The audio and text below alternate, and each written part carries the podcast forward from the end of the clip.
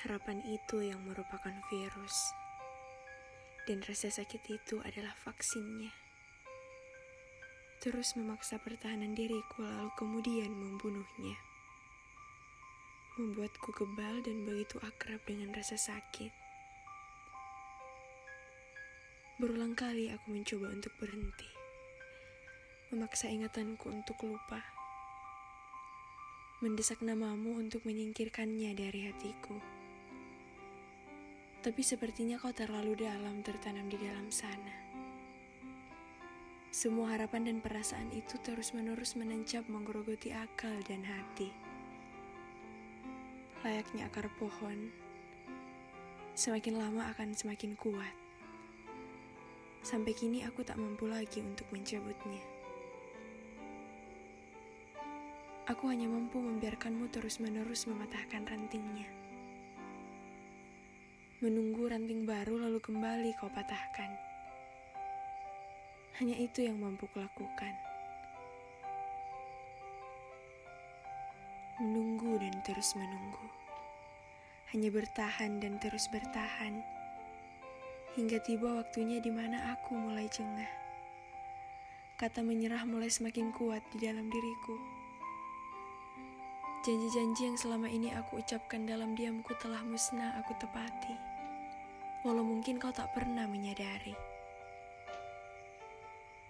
Harapan-harapan yang selama ini kupelihara di dalam sikapku telah aku lumpuhkan.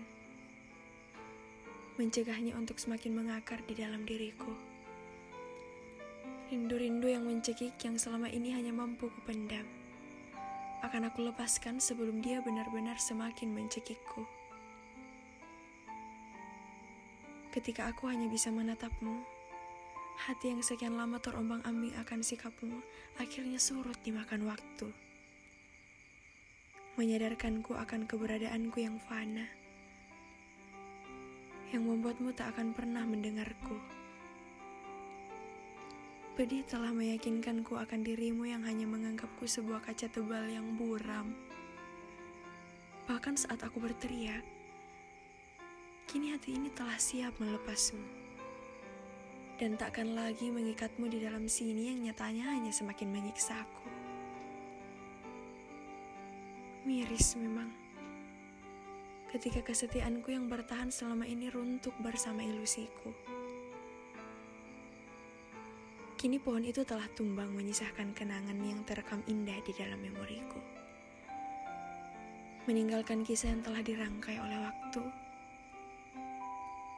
dan saat ini tibalah saat di mana aku akan melepasmu. Puncak dari pedih dan luka yang selama ini kutemui, masa di mana air mataku benar-benar akan menjadi akhir dari semuanya. Hasil dari kesetiaan dan penantianku akan akan tetap sama untuk sang pemilik cinta diam-diam. Pelepasan ini adalah bentuk bukti dari apa yang selama ini aku sembunyikan. Pelepasan ini adalah keputusan untuk mengembalikan semuanya pada sang pemilik hati yang maha tahu.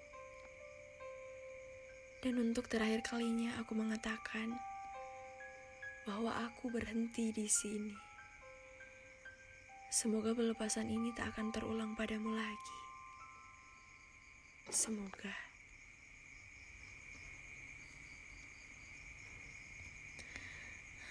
Dan sebelum saya mengakhiri podcast kali ini, saya punya pesan. Pesan untuk kalian si pelaku cinta dalam diam. Jangan sedih teman-teman.